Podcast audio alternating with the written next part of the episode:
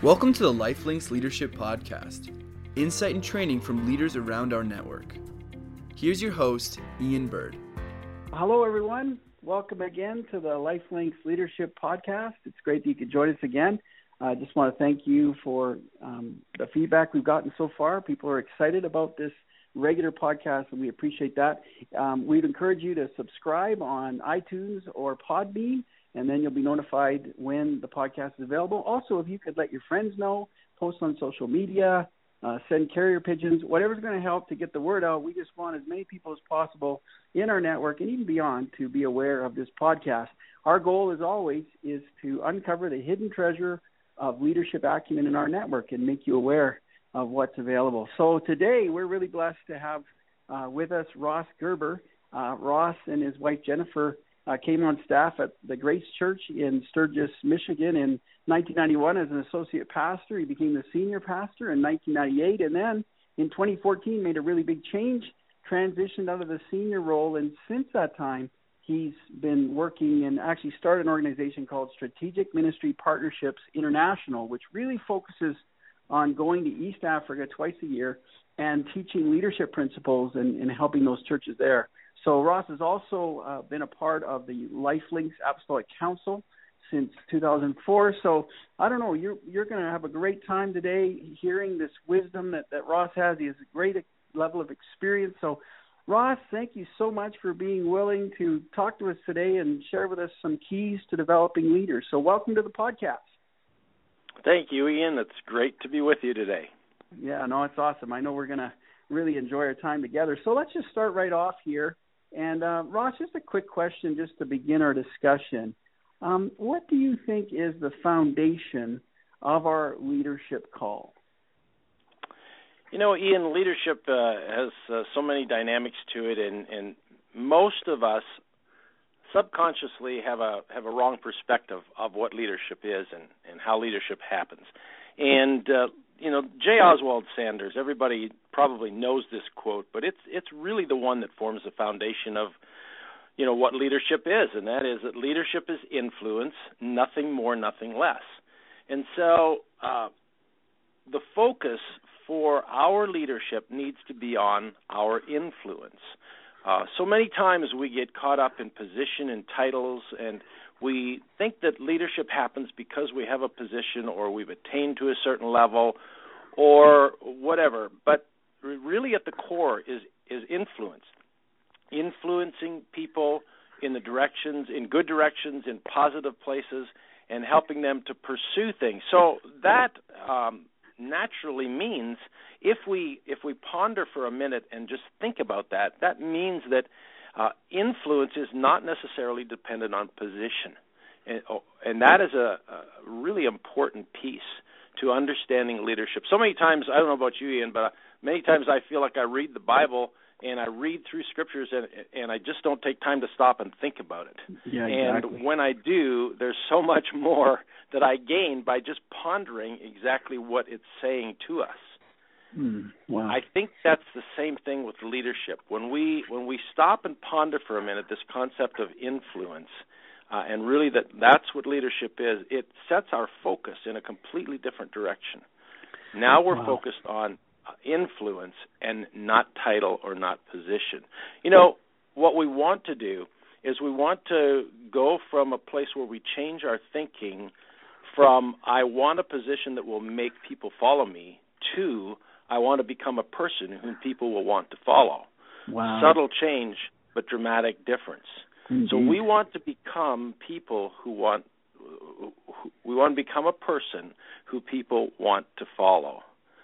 So would you say then that becoming that person that that really leadership follows becoming that person? It's it's kind of a natural result of being that particular person who who grows yeah. and becomes yeah wow yeah, absolutely. And um, you know, Dr. Maxwell has a has a quote that says 99% of all leadership occurs not from the top, but from the middle of an organization. So the leadership can happen from any position, top, middle, bottom actually. If we focus on becoming people of influence, we will naturally become uh, leaders in in whatever organization or position we have in company or, like I say, in any any organization. So how how does a person kind of make that decision? Like I think I think there is a temptation, seen it at times in my own life, to follow the position or to to want that position, and and to move away from that core foundation that you're talking about. You know how how might a person, and maybe how do you remind yourself even uh, how you know that that core foundation you know how do we keep ourselves grounded in that rather than beginning to chase a position yeah it's it's a great question because there's a there's a natural tendency to slide in, in our thinking to the position or attaining the next level or getting somewhere so we can consider ourselves to be a higher level leader um, how do i stop myself from doing that i just go back to the basic concept that leadership is influence, nothing more, nothing less. And so I try to take position out of my thinking. I try to be a person of influence in whatever situation, whatever board, whatever committee, whatever uh, place I have in an organization. I simply try to to be a person who has good ideas, who is able to see ahead, has perspective, and is able to offer something of value to the group that I happen mm. to be mm. with. That mm. is influence, and that actually takes you into being a leader in that in that place. Wow, that's good. So it's just it's almost like all of us just to remind need to remind ourselves on an ongoing basis if we feel that slide or if we feel we're beginning to grasp for something that hey, listen, I need to stay in the core of my call. That's that's awesome. You know, let me let me ask you this question just to kind of shift a bit um, you know, we've been around long enough in church leadership, and I think one of the biggest things we hear is that there's a lack of leaders. And you know, I, I think every church, if, if we polled every church in LifeLink, they would say, "Do you need more leaders?" They'd say, "Absolutely." need more leaders in our church. So, why do you feel that so many churches do uh, lack leaders or or believe that they don't have enough leaders? Yeah, it's true. I mean, at least all the churches and leaders of churches that I relate to and talk to, the cry is always, I, I just need more leaders. I'm always looking for more leaders. So there's there's some real reasons why we don't do a good job of developing leaders, why we why we fail to develop leaders. And again, I'm talking of myself. I look at myself and I say, wow, why why do I have a struggle developing leaders? Uh, there's several reasons. The, the first one, in my opinion, is that um, re- developing leaders is hard work. It is it is just hard work.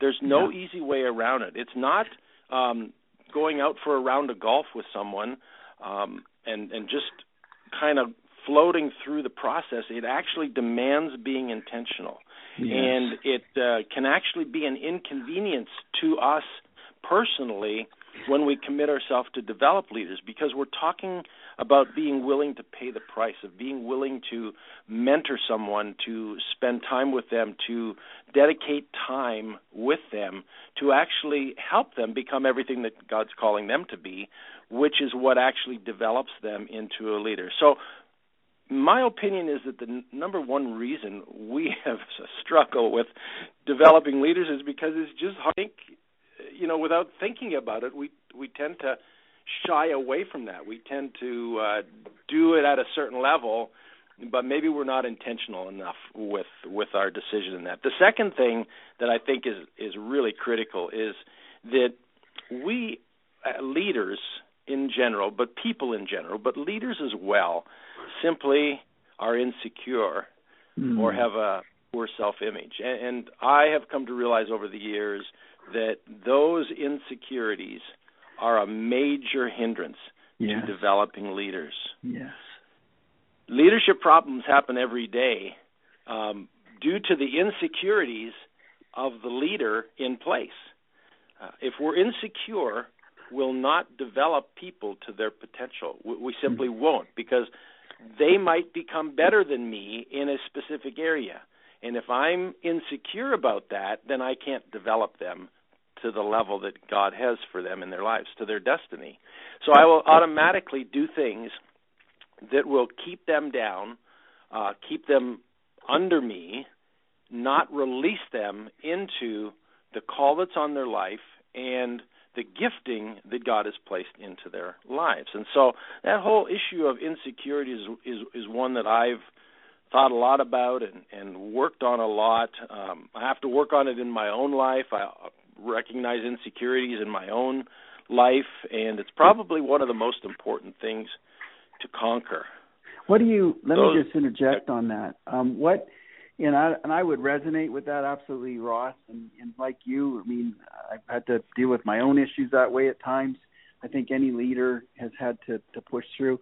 What would you say, just briefly, are some of the keys to dealing with that insecurity? Like, like what? How do, you know? I think for the most part that that's common, but but how do we push through that? I I think you're right that we have to. Do you have any thoughts about how we might push through that? Yeah, sure. So probably uh, we're talking in, in Christian circles here now, in yeah. believers circles here. Yeah. So, in my opinion, the number one important way to overcome your insecurities is to come to an understanding of who you are in Christ, what your place is in the kingdom of God, where He's called you, recognizing the gifts that He has given you as an individual, and then flowing in those gifts, not trying to be somebody else, not trying to compete with others, not trying to be better than other people, not trying to be paid more than other people in order to become secure, but simply realizing that you are a son, you are a daughter, and God loves mm-hmm. you exactly the way yeah, you are. Good. Made you exactly the way you are. And once you can come to terms with that concept, then you can be who God's made you and you can allow others to be who God has called them to be and made them to be as well. Mhm. No, that's good. Always goes back to our relationship with the Lord, doesn't it? Really, primarily. Yeah, it sure does. Yeah. So I, I cut in on you there. Uh, you had a couple points regarding the the issue with lacking leaders. Did you did you have anything else regarding that that you were wanting to share? Yeah, there's several more. I can just mention them if you want me to. I mean, you know, another one is that we feel that we're not we're the only one qualified to do the job. You know, sometimes right. people feel that it's a subtle thing, but and certainly subconscious, but there's a feeling that you know we're the only ones that can do the job. And I was just reminiscing. There's been a little bit of drama over in Uganda this uh, summer. President Museveni of Uganda has been president for 31 years since January wow. 1986, and he just this summer got the constitution changed to eliminate the age barrier so he can continue on being the president. and his reason is there really isn't anybody else qualified to be president. Yeah, he really does have a leadership issue, doesn't he? yeah, it's wow. it's just kind of an interesting thing. Another another reason is that we don't that we fail to develop leaders is that we don't trust other people. We we have a trust issue with giving other people responsibility.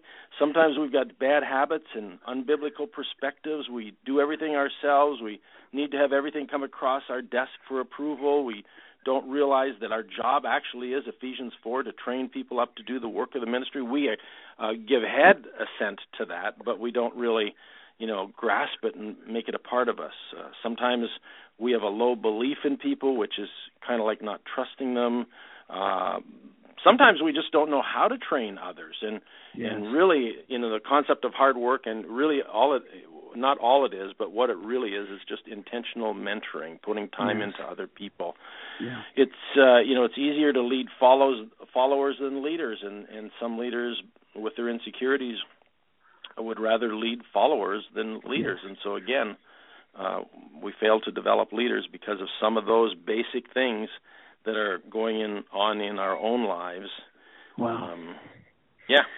So really, to kind of sum up this part of it, in many ways, there's a number of different reasons you've given, but but a lot of it really comes down to to heart issues, to security issues, to mindsets, really, doesn't it? And so it sounds like really kind of the foundation for seeing change, say in our churches or even how we raise leaders, is really our mindset and, and even our heart condition, um, and then being able to maybe deal with some of those things, or or maybe even uh, you know, and I, I can speak personally here. I mean, there's times I've had ministry, I've had people pray with me and, and deal with um, uh, some wounds and some things from the past that that actually were impairing my focus and my ability, you know, to trust the Lord, and and that's made a big difference. So uh, I, I'm just kind of you know summarizing in some ways what you said. I think obviously the heart issue of the leader uh, and who that person is and what they believe is obviously very foundational. Otherwise, the rest of it isn't going to happen. So,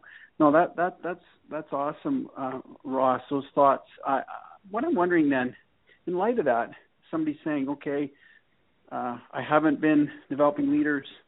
I want to do a better job. I recognize that some of these are issues in my life. Where do I begin? How, what would you answer that? Yeah, the simple answer is by choosing the right people. The right people have to get on the bus, as we've read in Jim Collins' book, and the wrong people have got to get off the bus. So somehow we have to choose the right people. We need to identify them. We need to be able to put time and energy into them. Um, the right people are determined by the goals you believe God has given you. So really, you have to answer the first question, which is, what is God calling me to do? And once you've answered that question, then you can start looking for people who have the gifts and the talents to fit in with what you're called to do. Mm. And so finding the right people is is the short answer. So um, if you if you look uh, for people, here here's some things to think about when you're looking for recruits Excellent. or recruiting yes. people to hopefully mentor. I, when we're looking for recruits, we want to look for people who are gifted. In other words, you're looking for specific gifts, abilities, in other people that are crucial to achieving your goals. Remember, it, you're the one that's been called to lead uh, in that organization, and so you're looking for specific gifts and abilities to to fit with that call. Mm-hmm. Um, you want to start with one or maybe a few. It, it's really impossible to train um, masses. You have to. It, it's you're dealing on a one on one or maybe with a few. Like I said, meet with the ca- the potential candidates and listen to their heart. Try not to waste time developing people who are not interested. You know, we've got That's lots good. of really good people in our churches, and we've got lots of people that we look at and we say, "Boy, they would make a really good leader over here," uh, and that's probably true. The next hurdle you've got to cross is finding out whether they actually are interested in, in being right. that or doing that. Yes. Because you can spend a lot of time trying to de- develop people that that just aren't really interested or willing to spend the time and energy to to to do no, leadership. Not only do you want people who are gifted, but you want to, uh, you're looking for people who are influential already. Find people who have influence with others. Um, find people who are faithful. Faithfulness to me is is one of those really really big items. Uh, are people faithful? Will they do the job? Are they faithful to the commitments they've made? Another really big one for me is do they have a teachable spirit? Are they Mm, willing to yes. learn flexible? Because you know I've just seen over and over again that people who are not teachable just it, it, it's it's like spinning your wheels. You just don't really get anywhere with them. And then finally, you want to look for a servant's heart. The goal of leadership is not to gain recognition the goal is to serve others and so does the does the potential candidate have that heart within them already or can you develop it and can, can they develop it within them so those those are some of the things that I think we look for in recruits and potential candidates for leadership training No, no, that's that's wonderful. What a good what a good checklist and something to remember for sure.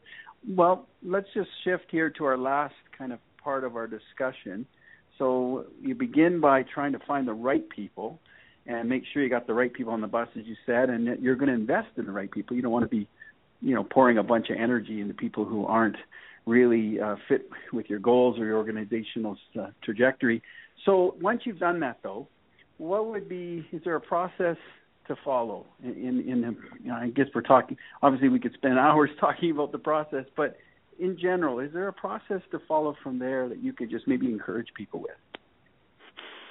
Yeah, I think so, Ian. I, I think if you're going to go ahead or when you go ahead to develop leaders, there's three commitments that you want to make to the process. Number one is a commitment to the person. In other words, you're you're choosing. We talked about choosing the the recruit or the candidate, and you want you are making a commitment to them or or a handful of leaders if you want to. Um, you need to get it get it into our minds that investing in a few is a good investment.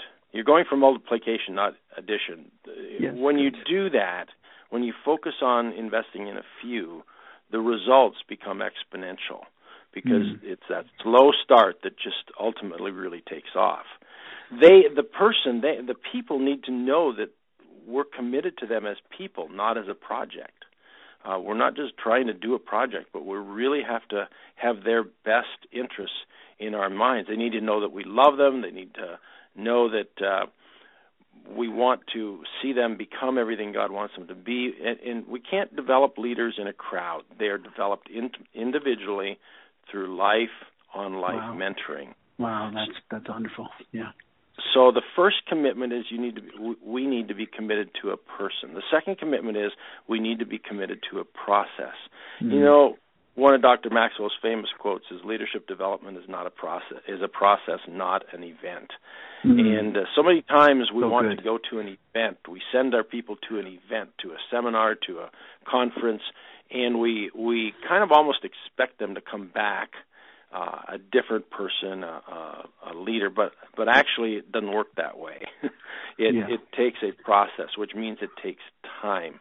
There are many many steps along the way. There'll be ups and downs, and we have to be committed to the process over the long haul. Uh, look for the big picture in their life, and and use your discernment to know uh, about the person, and then commit to a long extended process to see mm, them grow. Good.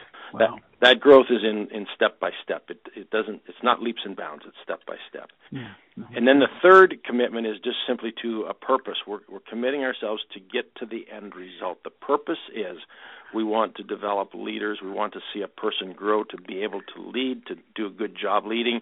And so we have got to have the commitment that we're going to push this all the way through. We're going to get across the goal line. You know, we're not just going to take a long drive down to the 10 yard line. We're, we're actually going to finish the job. You know, we're to. I like the football analogy, it, Ross. You know, we like football. Yes. Yeah. We're going to put it in the end zone. We're not going to just, you know, oh, this has been a good drive. Now we can just take it easy.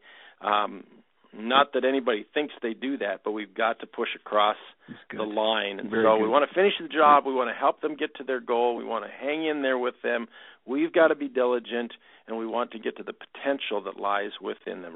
And, and it's important to remember that leaders are not raised up in mass, and that more times with less people equals a greater kingdom impact. Wow. So wow. that's that's kind of the the yes. three commitments that I think you have to make if you're going to go out and, and develop leaders.